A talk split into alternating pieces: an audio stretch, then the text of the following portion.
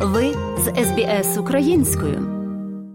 Так уже сталося. Історико-етнокультурні регіони України можна поділити на три частини: західна частина України, куди відносяться Волинь, Закарпаття, Північна Буковина, Північна Мармарощина, Східна Галичина східна частина України, Поділля, Надніпрянщина, Слобожанщина та українські території поза офіційною територією, що входять в етнічні території України. Це Берестейщина, Донщина, Західна Галичина, Кубань. Підляща, Старобурщина та Холмщина, які розташовані в Білорусії, Польщі та Росії. Процес формування регіональної етнічності поділяється на три основних етапи. Перший охоплює від 6 по 10 століття і пов'язаний з етнічними утвореннями, що явилися, зокрема, у їх самоназвах. Колонізація окремих українських земель іншими державами і народами територіально розмежовувала людність України, створюючи процес її етнічної консолідації і формуючи водночас регіональність культури. Адже будь-яка держава, що заволоділа частиною України, відзначалася своєрідною своєрідністю і політичного устрою, і соціально-економічного розвитку, і національного складу та релігією. Все це разом сприяло локалізації етнокультурної спільності мешканців України, етнічність яких урізноманітнювалося внаслідок міграції в Україну населення з інших країн угорців, поляків, румунів, євреїв, росіян та інших. Всі вони, приїжджаючи на певні території, приносили свої традиції та мову. Мова яка змішувалася з місцевою мовою, а потім з різних політичних причин перетворювалася на основну мову спілкування даного регіону. Так і в наш час Україна, стоячи перед жахливими випробуваннями сьогодення, розмовляє різними мовами, проте має єдину ціль єдину ціль дійти разом до перемоги. Сьогодні ми розмовляємо із нашим земляком Андрієм Когутом, котрий відвідав Україну, незважаючи на складний час та перипетії війни, про свою ціль. Та його приватні спостереження, яка зараз ситуація в Україні, як люди переживають цей складний період, він і ділиться у інтерв'ю.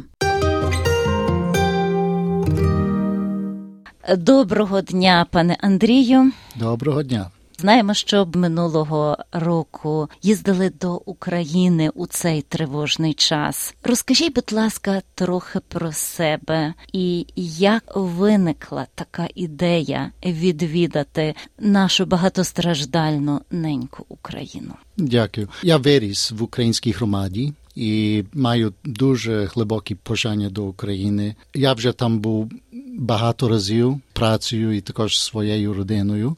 Я скінчив свою працю в початку липня і. Вирішив, ну маю тепер час, то є дуже добра можливість там поїхати трошки на довший час, розробити свій родовід, відвідати родину, трошки підбадьорувати їх той час, і також в Польщі відвідати свою родину там. Максимально мені було дозволено три місяці, то я поїхав на три місяці. Базувався там в перемишлі. Звідтам дуже зручно відвідати свою родину і рідні села, там, де моя мама, родина батька жили колись перед тим, що були примусово виселені під час акції Вісли і різні інші акції після Другої світової війни. Так, дякую. Кажіть, будь ласка, детальніше, де ж ви були? Що бачили, які враження? Я приїхав до перше до Ряшова, а пізніше до Перемишля. І спочатку там поїхав до рідних сіл, і там трошки відвідував родину також. Ішов до архівів, також гміни, та то є така, так як громада, і вони там тримають метричні книги. Метричних книгах довідався про свою родину. А моя мета була, я нічого не знав про родину свого батька. Я вже створив родовід для мами і подарував її на 80-ліття.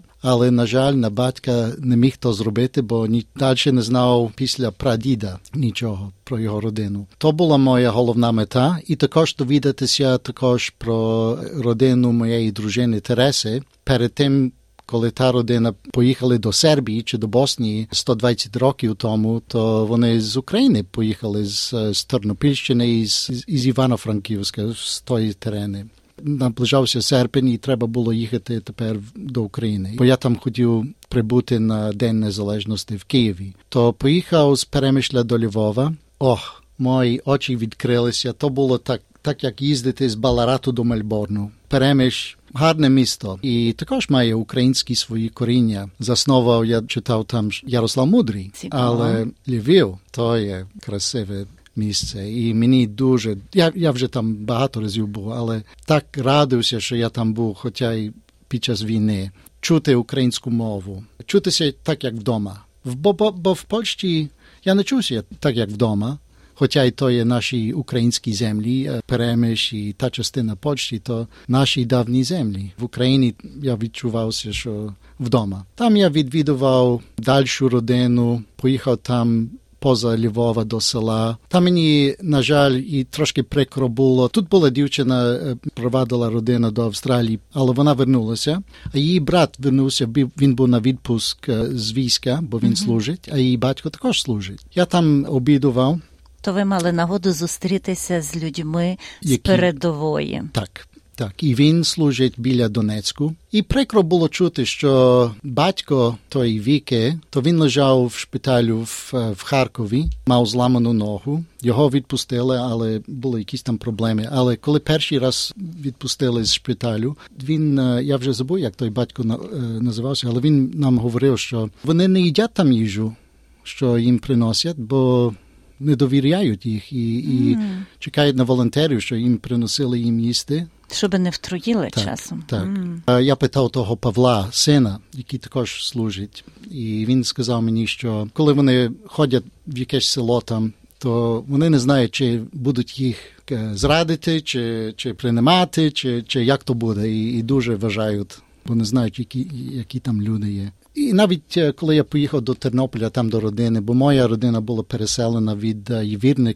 і всі бояться, що ті зі сходу приїжджають на захід, говорять російським, купують собі квартири, то що зарплата там. Мені говорили в Тернопільщині приблизно 4500 на місяць, а там, звідки вони походять, може 7500, мають гроші, не купують тільки одну квартиру, але два чи навіть три. І вони просто бояться, що буде після війни. Наші так кажуть мені, що наші там гинять за за них і там борються за, за тих е, з сходу. А ті зі сходу собі говорять, ходять по по місті, говорять по російськи, купують наші квартири. Що буде після війни?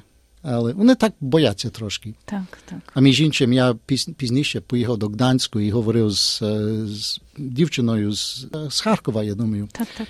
І вона мені трошки навпаки говорила, що так як вони думають, напевно, а всі ті з заходу втікли перед війною, чи зараз, коли війна почалася на захід до Польщі чи де-небудь. Тобто за кордон виїхали? Так, а, а тепер ми мусимо боротися за нашу Україну. Та трошки смішно, всі мають свою думку. Так, так. А я багато разів в Львові і навіть в Івано-Франківській і в Тернополі мусив звернути увагу молодим, які говорили по-російськи. Я їх питав просто, чому ви говорите по-російськи? І як? Я, я не розумію. І навіть раз було в Тернополі. Якраз я був в ресторані і сидів на дворі, замовляв їжу. А пізніше два молоді сіли біля мене, замовляли собі їжу, але той офіціант говорив до них по-українськи, а вони замовляють по-російськи. А я їм звернув увагу, чому ви говорите по-російськи? А то ми сходу, а то тільки між собою. Я кажу, то неправда, бо ви замовляли по-російськи, а він до вас по-українськи, а він, він йому по-російськи. А бачите, ви тепер зі мною по-українськи, то що сталося? Можуть, і а не хочуть. І вони ні, ні, ні, тільки то, то поміж нами. А тоді якраз почалася тривога. Я зденервувався. Я кажу. Просто сказав, то є встидно, бо то є тепер тривога, і ви далі говорите по-російськи. Як то може бути? Чи то є Україна, чи а ви звідки? Так, і вони взяли свою їжу і пішли собі. То mm. мені так неприємно того. І навіть в Польщі я я багато разів мусив звернути увагу. Слухайте, ви втікли, дівчата, з України чи з Росії? То по якому говорите? А ми ходили на День Незалежності. Я запланував, щоб був в Києві. Там я зустрічався з, з друзями з Австралії. Ну, я їх не знав перед тим, але зустрічався в Україні з ними. Зустрічалися ми в Львові. Він приніс австралійський прапор, український, то ми ходили з ними і так разом по вулиці. І дуже багато людей хоті так дивилися на нас. І о, звідки ви? І хотіли хотіли з нами поговорити. Але також по-російськи багато з них по-російськи говорили. Я, І ми також їм звертали увагу. А, а чекайте, а, по якому з нами говорити? Ми з Австралії вміємо по-українськи, а, а ви ми з Сходу. Ну то ну то що? А не ходили до української школи там? Не вчилися по-українськи? Так. А ну навіть учителі на перерви говорили з нами по-російськи. Ну, але вмієте по-українськи, то говоріть по-українськи. Але дуже гарно було. І там була одна жінка. І вона фактично робила інтерв'ю, коли я її бачив, вона з Донецьку була і по-українськи говорила. То я підійшов до неї і з тим прапором вона нас побачила, і ми так перервили інтерв'ю трошки. Ну і ми трошки так поговорили. Я їй дуже подякував. Дуже дякую, що ви говорите по-українськи, бо то є приклад для всіх. Часами я так говорю тепер спокійно, спокійніше, як там фактично було. Бо ми навіть плакали часами, коли ми так говорили з людьми по-українськи, бо так. то було дуже такий емоційний час. Mm. Тяжко на на такі інтерв'ю переказати, який був був такий емоційний вплив, коли ми там були в тій ситуації. Бачили там замість параду знищених техніку російську. Mm-hmm, mm-hmm. Там було 70 прикладів, я думаю. Але то було такий навмисний приклад, що замість параду, то покажемо парад, але то, що ми знищили. Дуже дуже приємно було бути в Україні. Я там пару разів поїхав, бо ходив до архівах, і вони дуже там приємні. Більше, ніж в Польщі. В Польщі також трошки допомагали, але коли вже знають, що ти шукаєш про такі речі, як акція Вісла, де вони примусово переселили mm-hmm. наших людей, так, так. то вони вже перестають допомагати і навіть говорять такі дурниці, як а то було, треба було таке зробити, бо mm-hmm. то були такі, знаєте, бандити, ті УПА і такі речі, і, і то стає вже неприємно. Так, звичайно. В Україні вони дуже дуже допомагали. Mm. Так. В ресторанах, е, я я би сказав, в Україні обслуга все дуже така приємна, вони дуже допомагають. Так, навіть такі ласкаві. Я думав спочатку, що в Польщі також були ласкаві, поки mm-hmm. я не поїхав до України і тоді побачив, як то повинно бути. Приємно чути, що Україна виходить на високий рівень так. обслуговування та також відношення до людини. А не тільки е, обслуга, але навіть е, презентація в ресторані, на вулицях, такі цікаві речі, які вони для туристів видумують в Києві, в Львові, навіть в Тернополі, в Івано-Франківськ. Бо я в тих mm-hmm. чотирьох містах був. В порівнянні до Польщі, то я думаю, на, на вищому рівні мають гарний смак. Дуже. Дякую дуже, пане Андрію, що завітали до нас, поділилися своїми враженнями. Ви, як апостол української мови, були там і нагадували, нагадували людям, що наша рідна солов'їна мова жива, живе і буде жити. Адже якщо ми її тут зберігаємо на п'ятому континенті, то напевно сам Господь велів її зберегти в Україні. Дякуємо дуже вам. Прошу. До побачення. До побачення. Нагадуємо, що дане інтерв'ю відображає приватні спостереження нашого земляка з Австралії. Інтерв'ю підготувала та провела Оксана Мазур. Хочете почути більше подібних історій? Слухайте в Apple Podcast, Google Podcast, Spotify або будь-якому іншому місці.